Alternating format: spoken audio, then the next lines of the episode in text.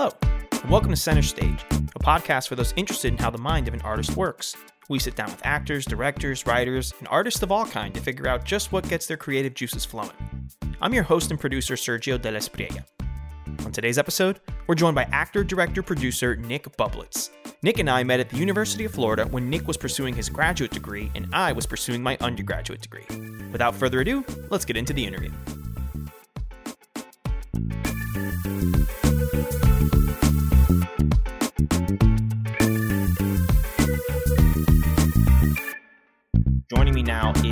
Nick Bublitz. He is an actor, director, producer, artiste extraordinaire uh, in the theater, every other thing.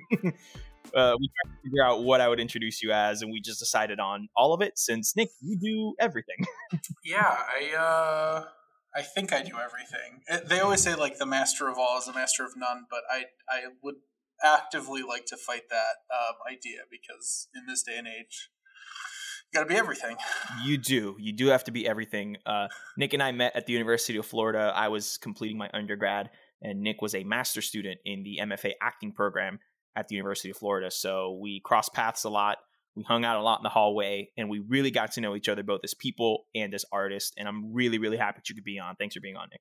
Of course. Thank you for inviting me. It's uh, it's it's uh so wild and weird to be like outside of that bubble and to still have the connections that we do and you know gator gator nation is a real thing man. Yeah we we really do be everywhere. They joke about that I, but honestly, we really are. it's like i sometimes sometimes i'm like down i'm like walking down the street and i see someone in a uf shirt and i'm like oh i went to uf and they're like oh i you know like oh i don't i'm i'm not a i'm not a gator but my brother is or this person is and it's uh it's insane like coming from a small college for my undergrad to like this for like to UF for my uh, for grad school was just like it, it just the complete opposite effect. I like had like a thousand people in my undergrad, and like UF had more than that. Definitely. Oh yeah, there were tons of people at Florida, but we'll get to your your undergrad and your the grad journey, school. Yes, yes, yes, yes. We'll get to that in a second, but I want to start off with what I start with every single guest that comes on center stage. Um, Nick, what does being an artist mean to you? Yeah, very simple questions to start us off. um, welcome to the rest of the 30 minute conversation we're about to have, 45 minute. Um, man, I I think that being an artist is a constant conversation with yourself. At the core of my artistry, I think, is this kind of idea of um, storytelling and uh, community building. So, I mean, like, there's so much history involving art, theater, all of that stuff. But I think I describe myself as an artist. Um, when I think of myself as an artist, I think I think of myself as a storyteller and uh, fitting into whatever position in whatever project I'm on or attached to, whatever role I play as a, as a storyteller of sorts. Um, and I think that at its core, storytelling is why we come come back to the theater. It's why we come back to film, TV, so on and so forth. But I mean, like to be an artist, you have to have a perspective. You have to be willing to engage in conversation, and you have to want to. Uh, yeah, you just it's a story. This is all a story, and uh, I think that that's at the heart of. I think where I grow and where I have grown um, is just recognizing my place in that kind of storytelling process. So, so when did you really start to grasp the idea of storytelling like because I, I know a lot of people say that they come to the theater or just art in general at a later age some people are the so-called theater buff. When did you get bit by that? When did you start to really understand that storytelling was such a big part of your life? I think you know from a young age when you're a kid i think you have those moments.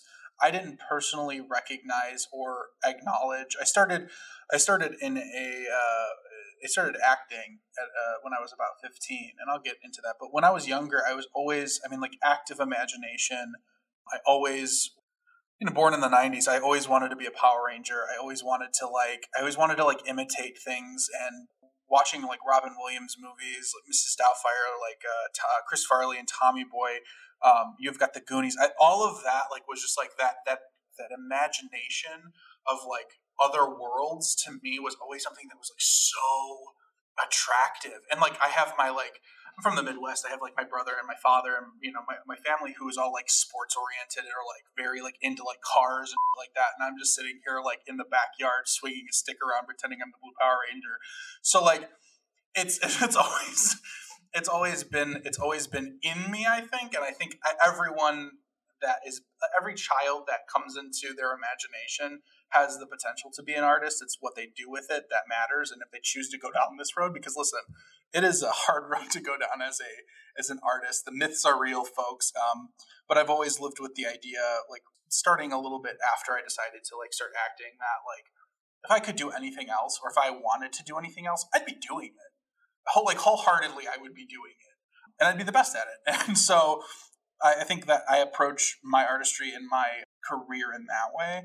But uh, what started me out really was um, when I was 15. I all art is born out of uh, of, of some sort of grief. But um, I, my father passed away, and um, it was a huge it was a huge. Uh, I mean, like losing a parent in any at any age is just horrible.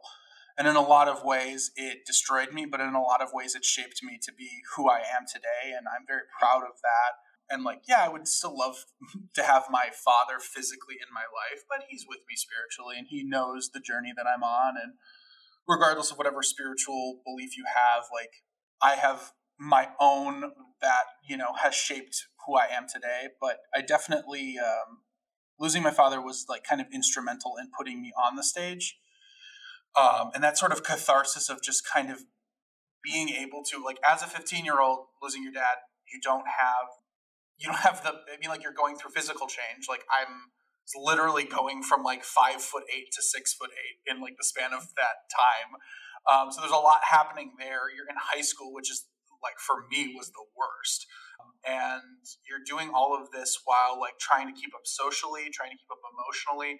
And so in a lot of ways it, it all kind of built to a head where like i needed an outlet and i needed i, I wasn't you know yes i'm i was a I, I am still a very large person but like the mediums that other people were trying to prescribe to me like football or sports that didn't translate into like I'm not an angry person and for football you have to kind of be that aggressive mindset. I'm I'm like a golden retriever on, on the best of my days. So I'm not really that kind of like linebacker aggressive, like let's go hit it out. I needed to get on I needed to get on stage and be someone else and make other people laugh in order to recognize my own healing and to kind of you know it started out as that catharsis and then it transformed into just a love that like I'm like, hey, I'm kind of I'm kind of okay at it. like I'm, I, you know, like as a high you have to like adjust your expectations as a high schooler. But like I'm pretty good at this, and this is it was like a whole world I had never known about, which was just like theater and uh, plays and co- like just doing it. You're like being on stage and entertaining others was something that I'm like I was like this makes sense. This is something that is um, truly uh, profound to me, and it I translated into me pursuing it in my undergrad for like a, a, a BA. Uh, and I minored in like sociology. I'm like theater people, it's all the same. Like it's community, it's a community, and you gotta, you know. When I was younger, I didn't really re- realize what I wanted to. do. I thought I wanted to be a teacher, and coming kind of coming back to it, it's all a full circle thing. But um, yeah, no, I um, I got my start because of you know losing my father, and outside of that, right after my dad passed away, like my mother had uh, received news that she had breast cancer. So it was like I was on the on I was on like like the cusp of like potentially losing t- like both of my parental figures, um, and I was very close to them. I was very like I'm I still am to my mother, um, and I'm close with my family in general. Um, hi mom. As a 17 year 16, 17 year old, having just lost his father, dealing with his mother having breast cancer, and processing his own maturity, like growing into an adult you know there was a there was some things that I was super intuitive about like emotional intelligence like your emotional intelligence when you go through that at a young age just becomes just flooded like you know you you can be you feel like an old soul where you've like gone through it. But also at the same time the emotional connection is also that of a 17 year old struggling with the loss of his father and the potential loss of his mother. So it was just like all of that kind of built in and it was kind of like hey there's an outlet. Theater is there. And when I can get on stage and make people laugh or like, you know, do something with my with my the weirdness of my body because I'm a very big person, but I'm a very limber person. So that always makes people very happy when they see a six foot eight person just like drop into the splits or kick the top of a door frame or like all of that. So I was like looking for that external kind of validation that kind of it helped a little. I'm not saying that therapy is important, but like um, for a kid, it was it was kind of attractive, and you got like that acting bug in me, and I was like, yes, I want to do that. So that's where I got my start. I feel like, and thank you for sharing that uh, about yeah, your father you and, and, your mom. Uh, I feel like it's similar to how I got into theater. Granted, I didn't have a parent die, and I'm sorry for that, and I I don't want to. I don't want to what I'm about to say to be on no, the no, no, level. Please. You know what I mean? Our, our, you know, our experiences have converged at a different point in our lives, but like that does not invalidate your perspective and your start, you know, like at all. And I'm like, I think everyone listening would be, you know, aware of that as well. Right, of course. I just want to clarify that. Then, no, no, you know I, mean? I interpreted that as that yeah. either. Yeah. But I went to multiple high. I went to three high schools, and so there's a lot of change. And I feel like one of the things that I've, you know, talked with people, and one theory that I have is that a lot of artists are kind of I don't want to say attracted to change, but are attracted maybe to the theater or to any kind of art that they pursue, regardless of the medium, simply because it's something that they control and it's something that's in their hands. Similar to some, you know, athletes with sports and this and that, whatever. So for me, I got into theater middle school, high school, and it was like I kept moving, I kept moving around. You know, growing up, we, we moved, lived in a lot of apartments, and so for me, theater was like, all right, cool, I can be someone else, and I don't have to worry about all the stuff yeah. going on in my life. And so, kind of like the solid. It's like a right. It's a through line. It's something that you can rely on. It's your own personal through line and Connection. consistency. Yeah. And so what I what I found was that, and I'm kind of getting parallels with your journey, is earlier on I kind of gravitated towards more of the funny stuff and trying to make people laugh and trying to be in funny plays or funny musicals and things that have happy endings and stuff.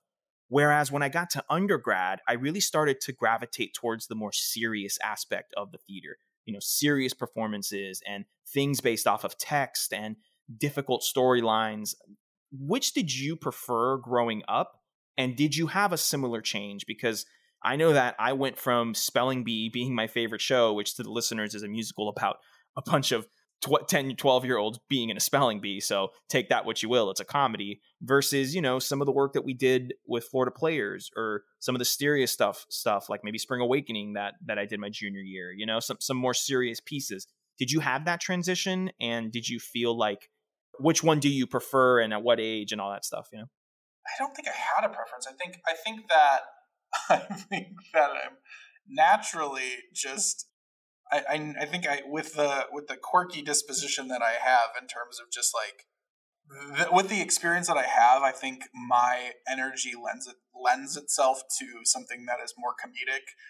You've seen you you know you know that that's the truth, and like I I outside of everything in my personal connection, whatever, like I know that I fit into something more comedic. I'm not stepping into like, you know, a taxi driver role and being like, you talking to me because people would die. Listen, like, you, know, you you are six foot eight and you can move around like no one's business. If you're not perfectly built for something like a farce, I don't know who is. Yeah. Right. And like I, I I think that I think that the initial attraction is always to make people laugh. I think I think from a young age I've always loved doing that. I think that there's uh, we whatever our per, whatever our own personal connections are, I think that you key into it from the love and the passion of it, and it oftentimes does have to do with the ability to be someone other than yourself and to get a laugh. Um, at least for the people that are like comedic. I don't know. I, have never. I don't know. I've never met someone that was like, I was 17 years old and I was in the productions of All My Sons and it changed my life. I just I've never met that person. I would love to meet that person. Or like I was I was in The Three Sisters when I was 14 and it was revel like good for them. Like, that production please, of Hedda Gabler was yeah, so impactful pro- at 16. Mm-hmm. the gunshot it oh, changed the world. And for, um, for, listeners, we're talking about a bunch of Anton Chekhov plays and so it's uh, um and just yeah. like uh, Ibsen and you know like all all of that I've never I've in in my education it was always like oh we have to do like we have to do a classical thing we have to you know we wanted to get more and so i think you know, when I started, it was a very general perspective of like, it, it was like a smorgasbord of like musicals. It was, uh, you know, a comedy or drama musical or, you know, whatever you want to call that. I'm not really a musical person, but then we like would have to do like something like Shakespeare or we'd have to do like a Greek play. You know, I was in this really awful, heinous production of Lysistrata in, in my like, in my freshman year of undergrad that like just was the worst. And like, it, it had was no one's fault but the director but like it was just like so it was we were trying our best but we really didn't have anything to do with it but, and as a, uh, as a freshman have, you're like as, yeah, as a freshman like learning like as a freshman learning what like greek comedy can be like Lysistrata that's like set in the 20s and is like vaudeville and i was just like we're missing the mark and i didn't know it back then but like it was it was not good sorry to anyone that was in that production that might be listening, but then again, probably no one that was in that production. but like getting, I think a, a rounded perspective of like, I think I think it's such a the the first thing anyone asks you when you're a, an actor is like, oh, do you like comedies? Do you like dramas? And I'm just like, um, I think I think some of the most like up like the, some of the funniest comedy has the most serious like heartfelt drama to it. And i think some of the most heartfelt dramas have the, like the funniest comedy. So like i always operate from the perspective that it always can be both. And it, i don't want to ever limit i don't want to limit a production or something that i'm doing to like my prescribed notions of what i think or what other people think comedy is. I've always been i've always been like I can do both. I can like I'm like I want to I want to make someone laugh and then I just want to just like have like a like I want to like cr- I want to like cry afterwards or I've seen because some of the best things I've seen I've been born you know born and raised in Chicago you know I've seen I've seen plays at you know Steppenwolf Goodman all of these all of these big names you know the Chicago Shakespeare Theater all of these theaters in uh I've just named three of them but there's so many more that are wonderful that have paired like laughter with you know with tears and it's just like that's that's always something that i've been interested in. I guess i've not i've just i think the thing that i'm saying in a more eloquent way of saying it is i've never tried to limit myself in regards to uh, comedy or drama or you know whatever it is. And that's that that that i think is is honorable because so many people or so many audience members like to pinpoint actors into a certain category where oh I can't this person can't play this they're the funny guy oh this person can't play this they're the they're the serious dramatic girl or whatever. Well everyone everyone that's everyone that's in charge is going to do that for you. So for me to do that for myself doesn't feel I mean it might be stupid because I might not get a paycheck for X Y and Z thing that I might not be good uh, you know but I I like to see the potential in myself hopefully in the in the rare bouts of self-confidence that I have I, I feel like other people will be like, mm, you're better fit, at, you know, elsewhere, and that might be the case. I might be completely off base with my own, with my own casting and things or my own performances and things, but like, I would trust that the team that I've assembled around me or the people that are in my corner can, you know, people are always going to judge. They're always going to say, "Oh, you're not right for this. You're not right for that." But like, why do that to yourself? when other people are going to so readily exactly to you the, the whole industry is riddled with that. right? So. Yeah, they're gonna they're gonna tear you down anyway. So might yeah. as well just you know right. say it. So Nick, I want to know. I want to take you back to undergrad. Where did you go to school, and what did you learn from your undergrad? And you got a BA, right? Because we've yeah, had a bachelor's degree. We've had a we've had a conversation where like a bachelor of fine arts was something that I got. It was a more specialized program versus a BA is a bit more of a general theater degree. As as we had our friend Zach on earlier, and he had a BA. Hi Zach, I miss so, you. we miss him too. So, what did you learn? Where did you go to school, and what did you learn the most from there? I went to Dominican University in River Forest, Illinois, which is a small Catholic college that is like right outside the city of Chicago. It was about 30 minutes away from my home in Addison, Illinois, and uh, you can hear it in my accent. But I went there because, you know, financial aid is a real thing. And I, you know, it was far enough for me to get away from my hometown, but not far enough for me to require like a ticket to like come back home, uh, like a plane ticket or train ticket, or whatever you want, however, whatever mode of transportation. And I think I always had the intention of potential, uh, the intention of potentially transferring and um, looking into other things, but I kind of didn't really. I, I knew when I went to college, I was like, I think I'm going to be a teacher And I went to like in my first year, I was like, I'm going to do you know education. They have a great education program. The Dominican University is a really great small university, and what attracted me to the program as well was I knew I kind of wanted to do theater, and I'd seen from the year prior a really good friend of mine back in the day was going there, and uh, he and I were in the same high school, and he went. He was a year older than me. He went to this university and was performing and doing things. And i was like you know what? That that's that's exactly what i need. Like i, I would love the opportunity. It was a smaller theater. It's the opportunity to perform. And what they did was they cast professional actors from the city in the productions that we were in. So working with, yeah, working with working with professional working uh, like uh, actors was something that interested me. So when I was there my first year, the friend that I, that brought me to the to the, the university ended up transferring uh, off to the West Coast. He like abandoned uh, abandoned me, and uh, I was kind of left my freshman year to like you know I had the connections. I knew some of his friends you know, I kind of had that world kind of starting to establish myself. And it was kind of like a being a big fish in a small pond in the sense where it was like there were not a lot of male performers. There were not a lot of there were like three opportunities to audition for like a fall show, a spring show, a winter show, and a spring show. And like for me, when I started as a like education major, I was like, you know what, I, like I can do this. It was it was something that gave me the extracurricular activities to like actually perform and the education as i started to realize that i didn't want to go into education that i was actually like you know theater is the thing for me because i had started a little bit late i think if i would have started my journey in theater or my journey as an actor younger or like elementary or middle school not only would have I just been more obnoxious, but I think I would have kind of gone to uh, I would have gone to get a BFA had I known that that's what I wanted. But I was there, and I didn't want to I'd exhausted all efforts to potentially go and pursue a like a BFA. Like I got into Ball State University in Indiana, which had a, has a really great great program. And I was I wasn't going to do musical theater. I was going to do acting, but then I realized there's another four years on top of that. I was already two years into my education, so it was just like the money didn't really make sense to me.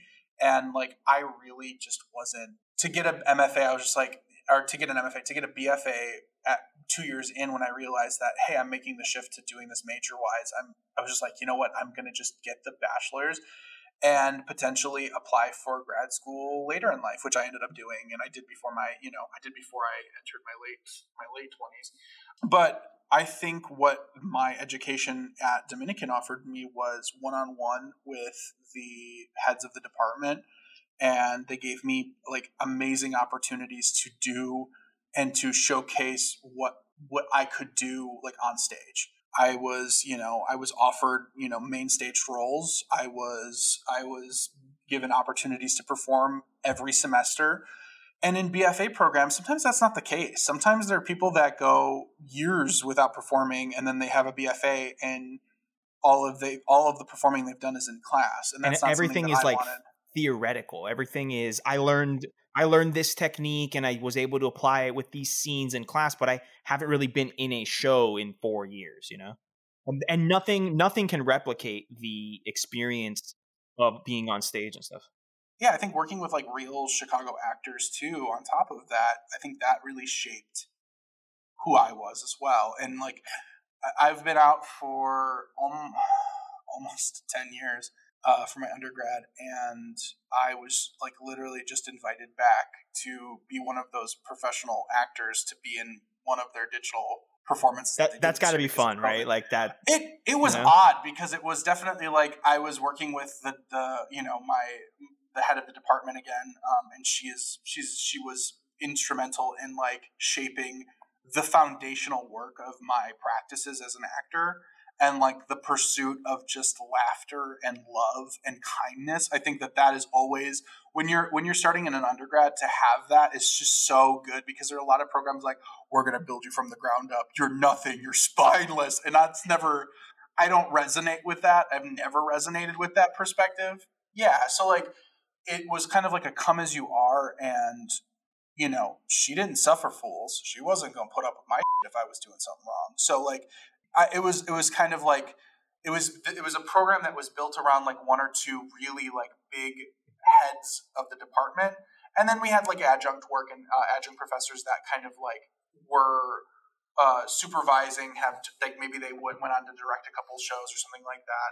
But like the main were like the two or three like heads of the technical director um, performance area and then like the head of the theater department who is this like lovely older woman who is like I, she she has a prolific life and like was like a nun that got married that like like I I, I love this woman. Her name is Germaine Soda, and she's just like the absolute delight. Like she's just an absolute delight. But like taught theater history, was like was just like the mother of everyone, and just was so kind, so sweet. Sounds like um, you. Uh, sounds like you had Maria from The Sound of Music as your as your head. I'm not even. I will show you a picture, and that is exactly who it is. Oh my gosh! I'm, I'm not even joking. Like and like she she would my favorite like times like whenever she would like go on tangents for things she would like talk to us about her life but like specific moments in her life that just didn't add up because it dated her and made her like 120. You're like, I don't I'm like, I don't know how you could fit all of this in this lifespan of like of a 70 year old woman or like a however old she was at the time that I was there. She's since retired, but like she's iconic. Um, and then my um, the performance, I don't know what she would be. I think she was like the performance professor. Uh, Krista, she stepped into that role after, so she's now that that role. And you know, in a small BA program, there's you know there's there's a handful of people. Back in the day, it was like cumulatively for the four years at any given time, there was um, no more than 40 people. That's and that's not that's not big at all for for a theater school. I know our our theater school incorporating every everyone at uf had about 100 60 170 and that was still small compared to some of the people that i've worked with outside of right. the university so. So like yeah like so when we get into uf like stepping into stepping into something like that where like 40 to 50 people is like the the bfa classes or whatever you know just like one class it was kind of it's like it's like a lot. But i yeah undergrad gave me the foundational knowledge and the ability to the curiosity to pursue things. Because i think that that is super important. It it helped shape me and like my friends as well the, the, the, colleagues that i got there and the friend that brought me out to dominican that then went out to la he was on his own journey but it gave me an interest in while it, like in June, in my junior year so about 10 years ago now it made me interested in pursuing a like acting not internship, but it was like a kind of a, a, performance thing over the summer in Los Angeles. Well, technically in Costa Mesa, California, at South Coast Repertory, which is its own prolific regional institution that I think opened my eyes to so many cool things and like stepping like being a 20 like being a 20 year old stepping into LA and the California lifestyle that was instrumental for me being like when I graduate I'm going to move and I'm going to move to California and like that those moments really shaped me. So is that what you did? What did you do post undergrad and, and pre going to UF to get your master's? Yeah, so I mean, like I like I said that that that uh, in 2011 I got this um I got like I auditioned for this acting conservatory over in Costa Mesa at South Coast Repertory, and they have it every year. And if you're a young listener or looking to break into acting or something like that, I would wholeheartedly recommend it. It's a really great program. It's it's kind of expensive now, still was back then, but it put me with professional act working actors and professional like theater creators like in Los Angeles and like that those connections and those friendships I still have to this day. So it was like it was like a hand it was like 20 people and it was like a, a six, seven week intensive. And I like lived in California by myself for the first time in the world. Like I was on my own, living, doing the thing. Like, yeah, I had my uh, I had my friends and his friends that were like we were all close. So like he was out in LA and I was in Costa Mesa. He would like come out for the weekend with his friends and we would like go do things. Summer of 2011, pristine, pristine summer. Like those were the vibes. Like I, I'm going to be talking about the summer of 2011 until the day I die because it was just so utterly iconic. Um, because it was the first time I was like really autonomous in my own pursuit of knowledge outside of an institution and outside of anyone else kind of dictating what was good for me. You know, if you know anything about South Coast Repertory, I mean, they are.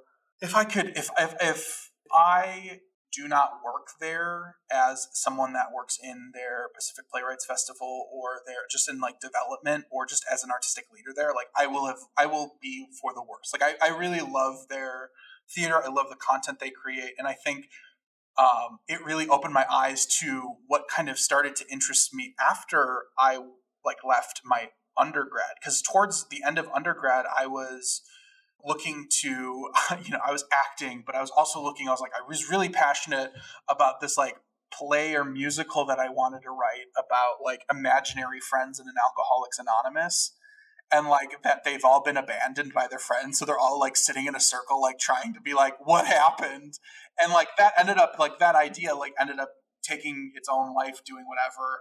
And like the, the collaborator that i worked with ended up taking that idea and going doing something different with it who wrote the music and everything like that. And it's like a bygones big bygones thing because it was kind of messy at the time. But like i wanted to like like influences for me at that time as well were like Starkid out of University of Michigan and like Darren Criss and uh, all of those people that were cr- like Joey Richter, Lauren um, Lauren Lopez, all of those people that were doing the Harry Potter musical that were creating their own content. I saw them doing it, putting it online and having a response. And I was just like, why, why doesn't, why don't more people do that? And so I think like what I wanted was something similar and I couldn't probably never recreate, nor should I have ever wanted to recreate the success of their, their own work. Um, but I saw, I think looking back on it in hindsight, I saw communities being built out of people that were coming out of college, that were doing it then and there and at the height of like this like YouTube sensation that now is prolific in its own right. But like I wanted that. I wanted to bottle it and I wanted I wanted to be a part of it. And I think it really informed a lot of decisions I made into the day into like today. And and and I want to I want to pause real quick because that the the what is it? Harry Potter musical is what they they named it, right?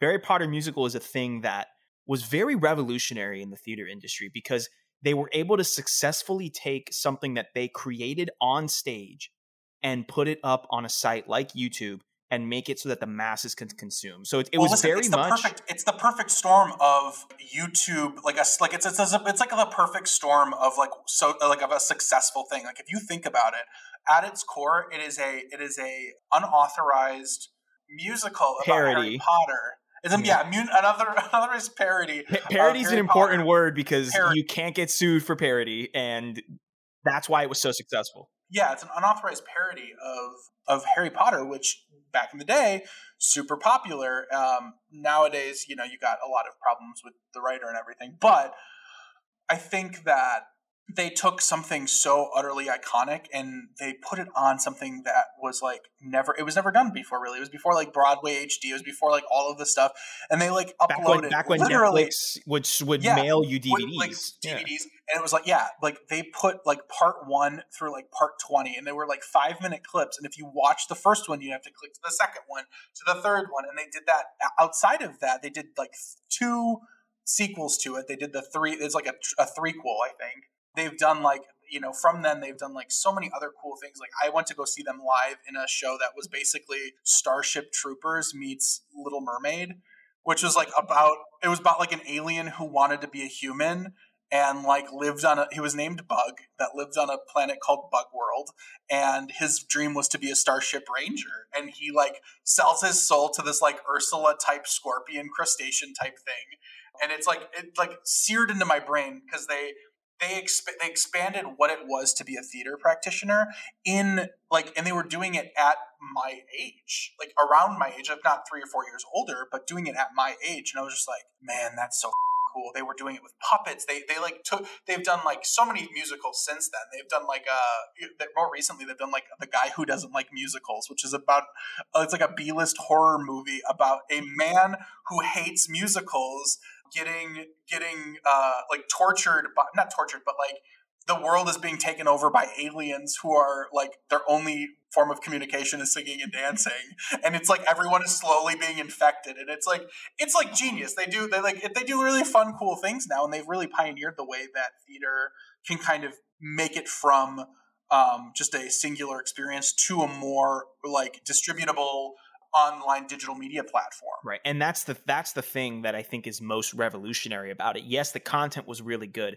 Yes, they're all really good actors and writers and and producers. And they've gone on like to do incredible things. Exactly. Like, yeah. Like Darren Criss. There's uh he's um, on he was on Glee. He was on the Gianni Versace American uh, American Crime Story. Yeah. All that stuff. And Well, I mean, and like um, one of like one of I think I think it's actually Brittany Coleman who was uh, in on, on, in Wicked, and like Dylan Saunders, Joey Richter, Lauren Lopez, like they've all gone and done different things, and they've like worked with content creators that like I knew in Los Angeles. So it's like always like a weird world.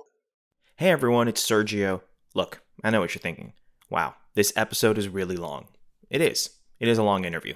But stuff that Nick said is very, very incredible and it's a fantastic interview. But if you want to take a break, this would be the moment to do so. So go ahead, get up, get some water, relax, and if you have other things to do, that's fine. Pause it and come back to the second half whenever you're ready. It'll always be here for you. If you want to just push through, then join me and we'll continue forward. I'll see you at the end of the episode. Later on, when we get to UF, there was a connection that like knew the people from the Harry Potter uh, the Harry Potter musical because they like the people that produced Puffs, the story of Harry Potter, but told from the Hufflepuff's perspective. Um, those people, because they were writing a play about Harry Potter or a parody about Harry Potter, uh, they needed to figure out kind of like how to go about that. So I know that they interacted with those people too. So there's like a lot of really weird, cool connections. But that was like one of the, like that influence in particular, something that's like sticking out right now is like a, a thought bubble that's like that was something that I really wanted to do. So I knew I wanted to like outside of like going back to all of what we're talking about, the Star Kid side side chat aside, I knew that I wanted I knew that I wanted a community and I knew that I wanted to create. Um, but I didn't as a 21 year old, I didn't know how to go about it, but I knew that I wanted to live in Los Angeles and pursue acting. So at the end of my education in like 2012, um, I took three months to like earn myself like a measly two grand. And I moved to arguably probably one of the most expensive cities in Los Angeles County, Manhattan Beach, California. And I shared I shared a like a, a hole in the wall with two other people, my my you know my friend that brought me out there and uh, his friend and I shared a room with him. Like I literally was a 21 year old adult sharing a room, like paying four, but I was paying four hundred dollars a month, which is nothing for a, like for like a beach apartment. Like nothing. that was two miles from the beach. Like I honestly like it, it's off of Manhattan Beach Boulevard. If you're ever like, it's so like I can picture it as clear as day too. But I lasted there about two and a half, three years. I like to say three years. I think it was like more like two and a half. In that time, I was just like, I'm moving to Los Angeles to be an actor, and I was an actor. I did things. I I'm very proud of those things. But I found more often than not in the first like year or two, or the no, I was there for two years. The first year or two, the first year, um, I found that I was being more concerned and consumed by the idea that I needed money. Mm-hmm. Um, because life, life really hits you in the face. Well, and yeah, it, it swing it like it swings you back around and hits you in the ass because it's a reality. Like I wanted to be sustaining myself on my own, and I was working as a waiter and i found that in the first like nine to ten months that's all i was consumed by was getting a job like working making that money making sure i was sustaining myself and i realized that my happiness was way lower than it had ever been because you know listen it's it's hard and i i don't think we we all know people say it's hard but like until you're living it you don't understand and you don't get it because the hustle is a real thing in in my in my second like going into like the 10th 11th month or whatever i decided to start taking classes at ucb and you know groundlings and i took a few classes there which gave me a really massive skill set in improvisation uh, because before that i was i was terrified of improv. I that's something that like i could never do. I could never get beyond the idea of not having something prepared. So i think that helped again shape something in me that was like oh great I wasn't. I'm not. I'm not. I'm still. I don't know if you can ever be the best at improv, but it was something that I had to start understanding to like get out of my own way. Taking acting classes, doing that was so instrumental to like not just being someone who lives in LA that says they're an actor but is working as a waiter. It helped me then go and do like the like up send in auditions for you know short films and work at you know some work on some projects at UCLA and work at some projects in you know at USC and can make those connections. I in my second year I started making friends outside of my my roommates' friends because my roommate went to school there and again had a foundation of collaborators and creators that he had built into his network, and I was a part of that because I had come out there. But I didn't really function in my own right as a creator, out like really outside of that. So it was it was important for me to go out and find creators or find friends and i did that i did a, i found a handful of them and i had some of my friends from the, the intensive that i had that were living out in los angeles that i connected with everything like that but towards the end of my time in los angeles there was a lot of things happening like you know outside of just uh, living situations it was just like finances were being drained and like I was enjoying myself. I actually think I did more acting work in the last 7 months of me living in LA than the first year and a half that I was ever there. So it was it was wonderful to like actually like be on sets like Glee and like New Girl and a bunch of other play like not plays a bunch of other TV shows and just doing like background work or doing like you know really fun things. It was great to do that and have that experience, but like I wasn't community building. I wasn't building my community outside of just my own my own personal artistic selfish like actor things. Not to say actors are selfish, but you know, there's that there's that trope. But I didn't feel like I was fully building a community. And I I think what I had seen with my friend who had his built-in network in LA with his friends. I didn't have that in a place that I wanted to have that. I had my undergrad friends, which were they were all Chicago actors and you know Chicago people, which you know I love my uh, undergrad friends, and I made some really great undergrad friends that were like honestly like the blueprint for the kind of friends that I made in grad school. It was like the it was like the final evolution of like Pokemon. Like like you start with like your high school, you have like your high school friend group that like then kind of evolves as you shape into a human being into undergrad, and then like grad school was like the final form. I, I hope it's not the final form. I, I hope I have more evolved friends as I continue growing. That would be a morbid thought. But anyway, I digress it was um, it was important for me and I guess my roommate, who at the time was also deciding to move back. We kind of made the decision together to move back to Chicago because we're both from the same town.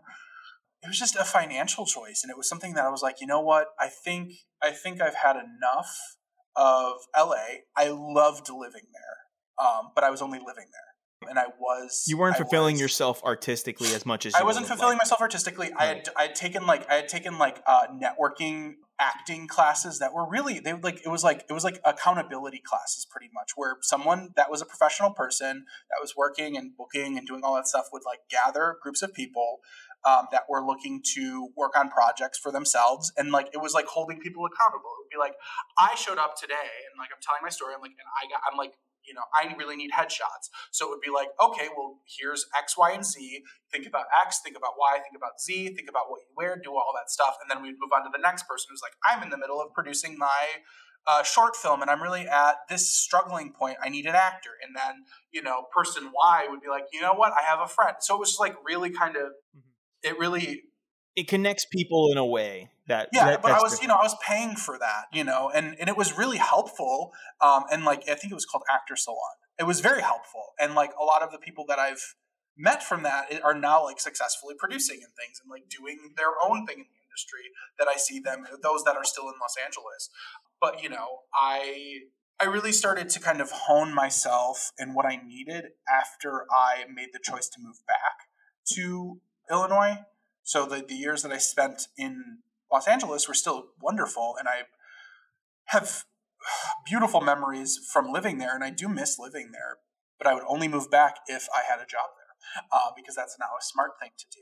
Because um, I did, I moved out there with no job prospects. I moved out there with with like I think five grand, maybe four grand in my pocket, and it was a massive undertaking. So when I moved back, I was like, you know what? I'm thinking about grad school. And again, my friend, the same friend who has played an instrumental amount of uh, he, he had instrumental part in my life. He was thinking about going to grad school. So I was just like, eh, you know, it was it was always like it was always kind of like that kind of like we're both actors, we're both we're very different types, but he was thinking about doing it, and so and so was I too. And at that point, it was probably because I was like, well, there's nothing else to do.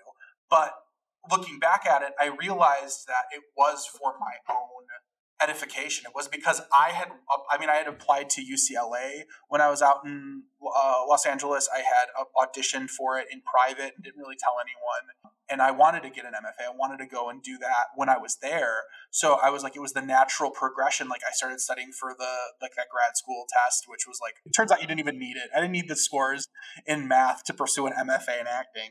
I always had the intent when I moved back that I was applying, and we both kind of applied for that year, and I got an offer to go to grad school at a different school in DC. And then I didn't end up taking it. My friend ended up taking a, a, a gig, uh, an MFA uh, spot in New York and uh, it took him to New York, and I was just in Illinois saving money, working as a waiter, um, trying to audition for things and trying to, you know, figure it out, but mostly saving money.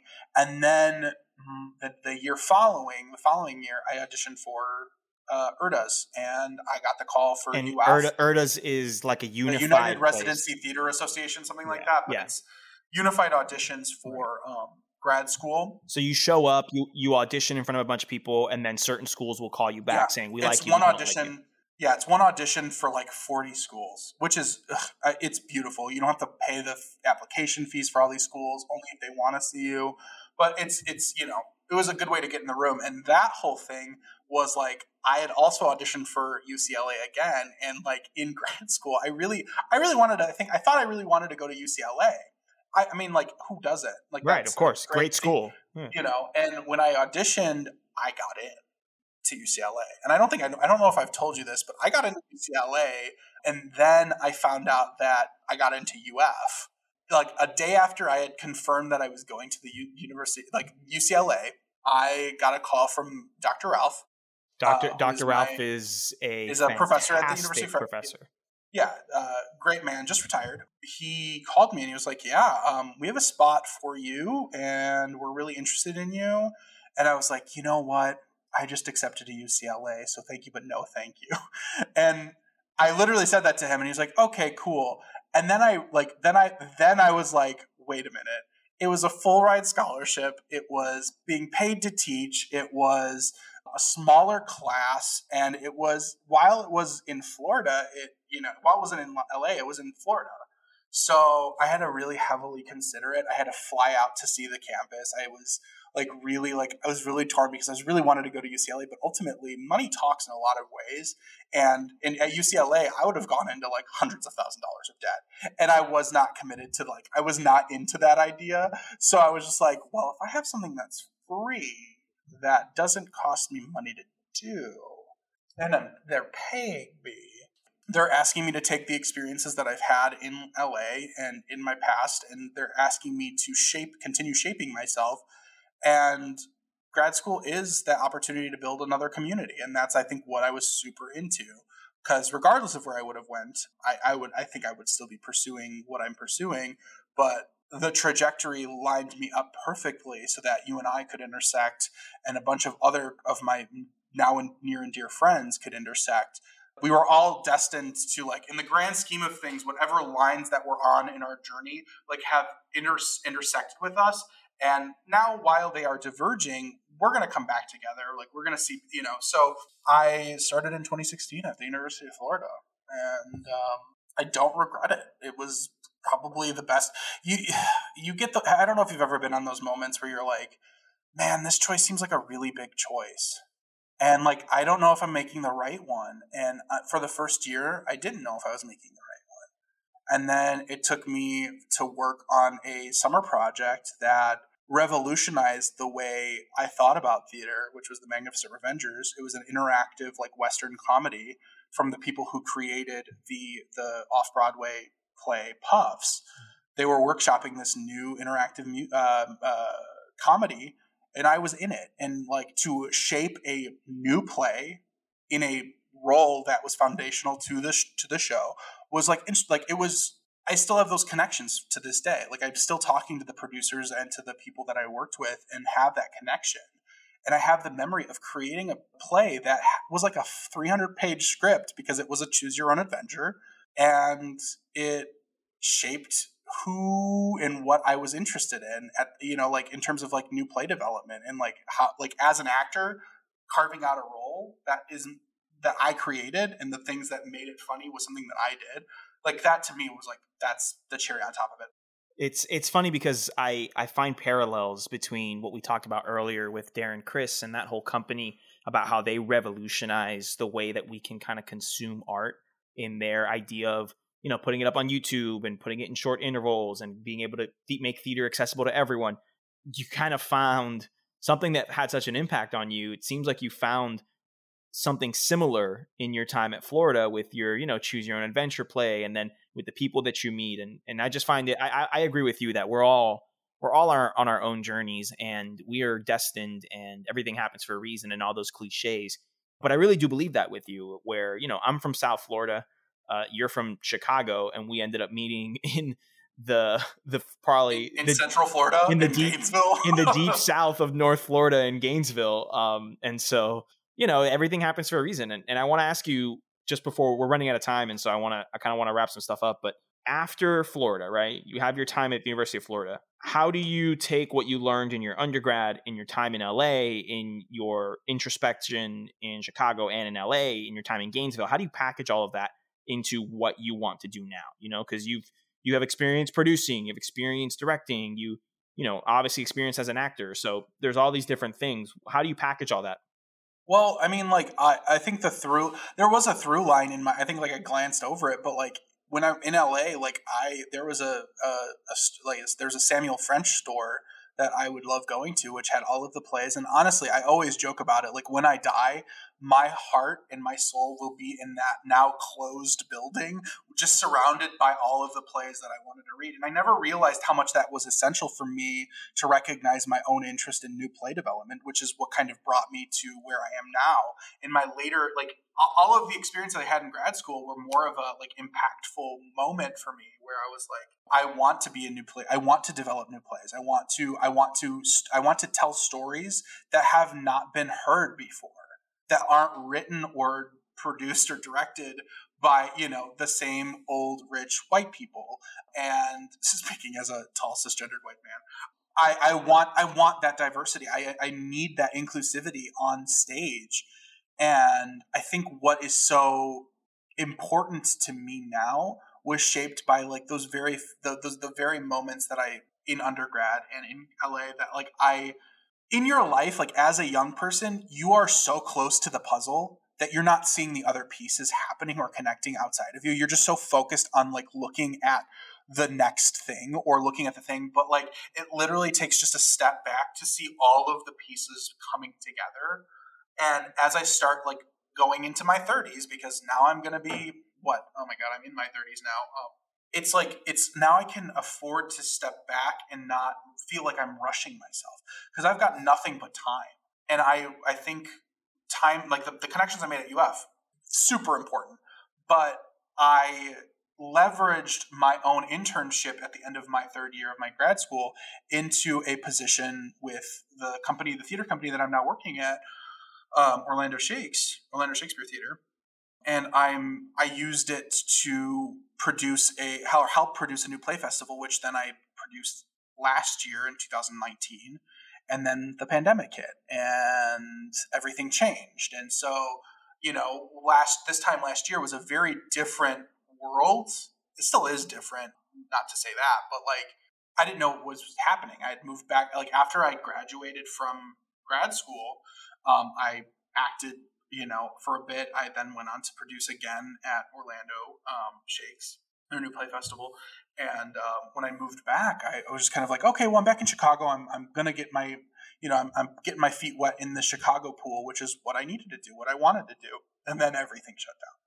So it's led me to, I'm, you know, I'm still working now as a producer at Orlando Shakes, doing it digitally because I'm still from Chicago, because the world needs to adapt to the digital media that you know is now needed to produce theater because now it's back in the day where Star Kid was doing it that was a that was something that was revolutionary but now it's something that needs to happen because it's commonplace. So it's forcing a lot of people to become more articulate in digital media platforms and like producing online stuff because we never knew 2 years ago what 10 years ago whatever years ago that we were going to all be locked inside with no hope of escaping until maybe a year or two after so where it is leading me is hopefully to you know all of this journey is hopefully going to lead me to something in artistic leadership and i hope i listen to this podcast or whatever 15 20 years from now and i'm just like oh nick you naive sweet newborn child like you're so you were, didn't know anything. But but um, that's good though because then that means in 15 years that you're still growing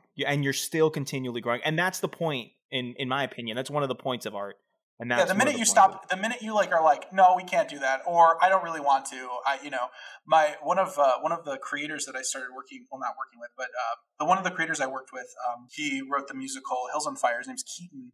He always used to he always used to tell me um, his favorite way of looking at things was you can't do that unless and always end with an unless because if you have that mindset in creating or in acting or directing or producing or whatever you're playwriting saying you can't do that unless it really unlocks that kind of imagination that's at the core of all of us that storytelling ability that we are trying to unlock constantly. It, it's freeing in a way because you can do it and you're going to do it. And so I think at the core of my uh, at the core of the artistry that I I want to continue doing and that I try and pers- I, I try to pursue is just openness, kindness, imagination, just engaging with as many people as possible because like I've always been at a point where when I leave my high school, the high school gets remodeled and refinished and they get new education stuff. When my undergrad, when I get done with my undergrad, they get new people, they get new this, they get new that. When I leave grad school, everything is changing again now too. So like the professors that we've had are no longer there. Like so like I'm always I've always been at the cusp of the change and helped kind of influence the change that we see at the institutions that I've been a part of. But I've never been I've never been at the forefront of this kind of shift in practicing theater because we are at a really cool, we're really serious but also uh, cool point in our lives as creators in the theater world that is taking in not only the pandemic but what's happening uh, with, with what's what's happening with BIPOC artists um, just in general. It's really important to showcase this kind of it's, it, it's showcasing stories that that take in other people's perspectives. Like engaging with an audience that isn't all you know old rich people. Not to say rich people are bad. I'm not trying to say that at all. Like not at all not at all. But like engaging with communities that haven't engaged with theater i mean that's the magic. That's theater has existed for a lot of years um and uh many years. And like it's always stayed. It's always been sustained by the next generation. And so, and always it's always been a way for the masses to experience. And when you say BIPOC, we mean black and indigenous people of color.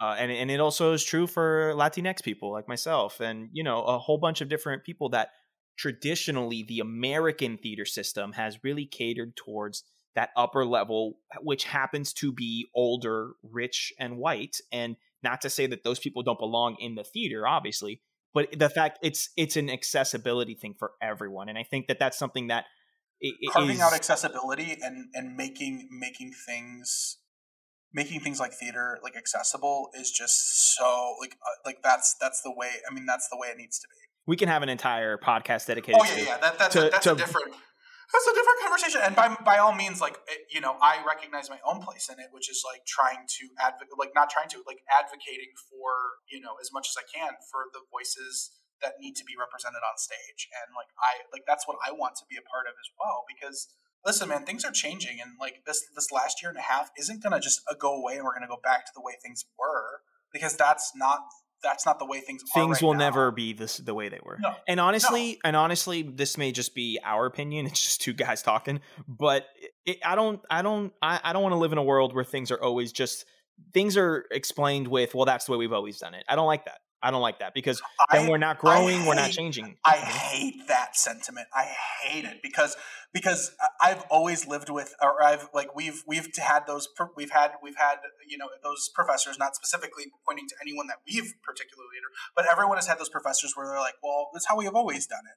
Well, Brenda, we've always we used to cure the common cold with like mercury, and then we found a better way. Right. We used to like we're like, oh, we're gonna inject you with literal poison to maybe make you feel better. I don't know.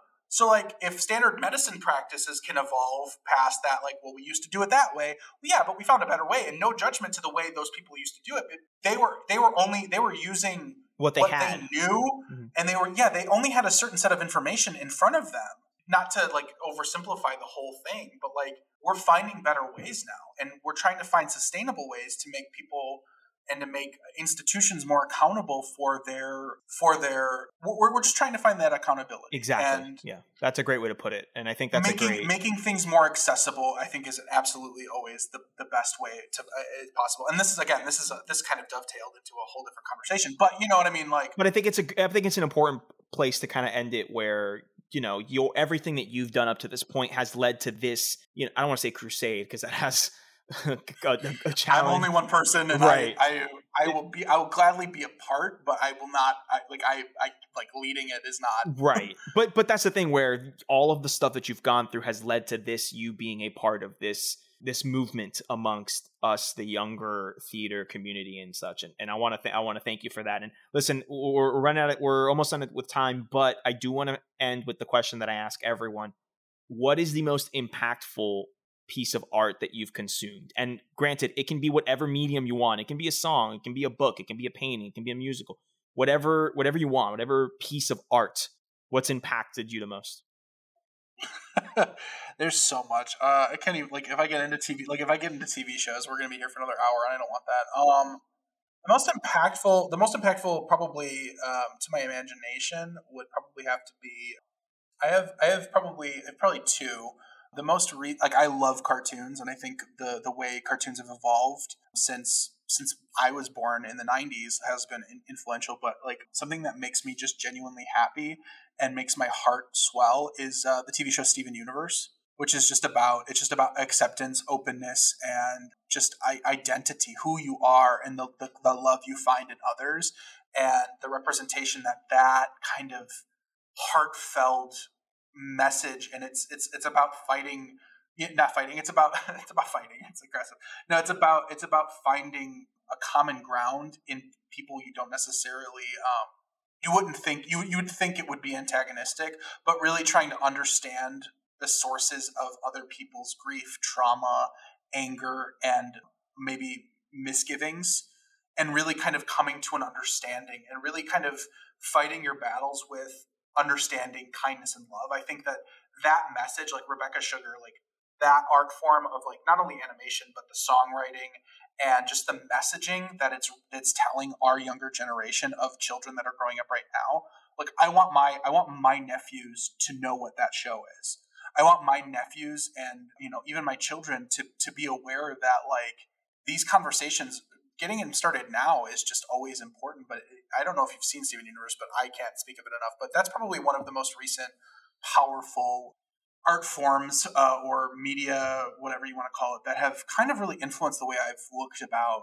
really hard, tough conversations that we're all going to be engaging with in some way, shape, or form. It's just like I, I get the question of like, well, what's what's talking about it going to do, or what's doing this and what's doing that going to do about it? And I'm just like, I've always been afraid to engage in difficult conversations, but the minute I have interacted with the minute my friends or my family are suffering is the minute I have to get involved. And like talking about things, you always try to find common ground. And if you can't find common ground, like obviously that's where, you know, a lot of dissent comes from and a lot of chaosness, but like trying to really understand and find a compassionate place, like that's never going to go out of style. Compassion and love and kindness will never go out of style. absolutely And having a sense of humor about it too.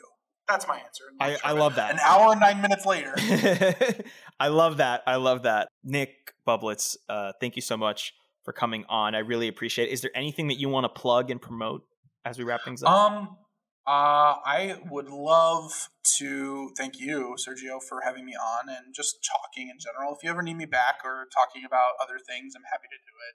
But uh, right now, just uh, to the other people, to the people that are listening right now, go read and, and, and engage with art in a way that you yourself and you can appreciate and find comfort in.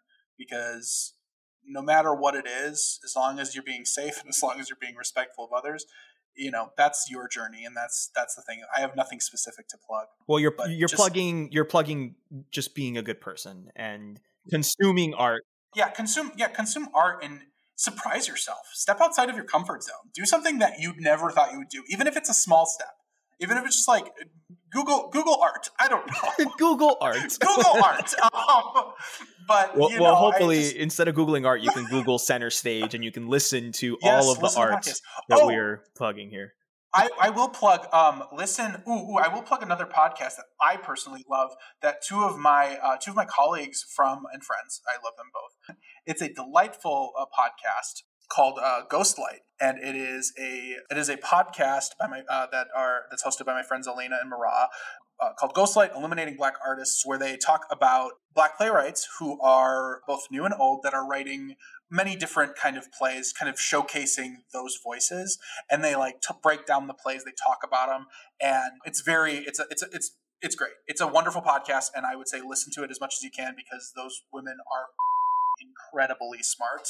They are incredibly powerful and, from their perspective, and I just they're so talented. So go go and support them if you like this, if you're interested in that. I would definitely be putting that in the show notes. So to listeners, you can just scroll up either you click more on Spotify or you can scroll up on Apple Podcasts and you can find the link to that below. Um, Nick Bublitz, I want to thank you for coming on again. I want to thank you for making me uh, practice my editing skills. I got to go out and uh, I got to bleep out a bunch of stuff you said, and I got to oh, make sure we go. That swear. Ah, it's okay. I want to. I, I, don't tell people that because I want to get the organic feeling. But oh, who's um, who's who's listening to this? I want to know that. I hope many people are listening. I hope this. so too. I, I, I just I didn't know if it was to be like I, I, didn't know if it was to be. Uh, I didn't know if it was going to be like class members or like if it was going to be like if we're just putting it out. We're, well, we're, we're putting it out there because we want everyone to go ahead and and the goal of this podcast is to talk to artists and make sure people can. Obviously, you can edit you know, all of this out. Yeah, obviously you can edit this part out, but um,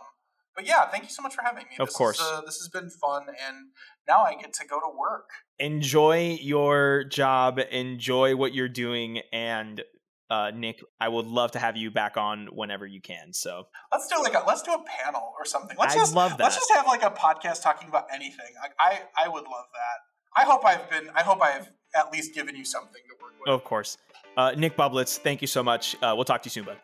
I'll talk to you later. Please make me sound smart.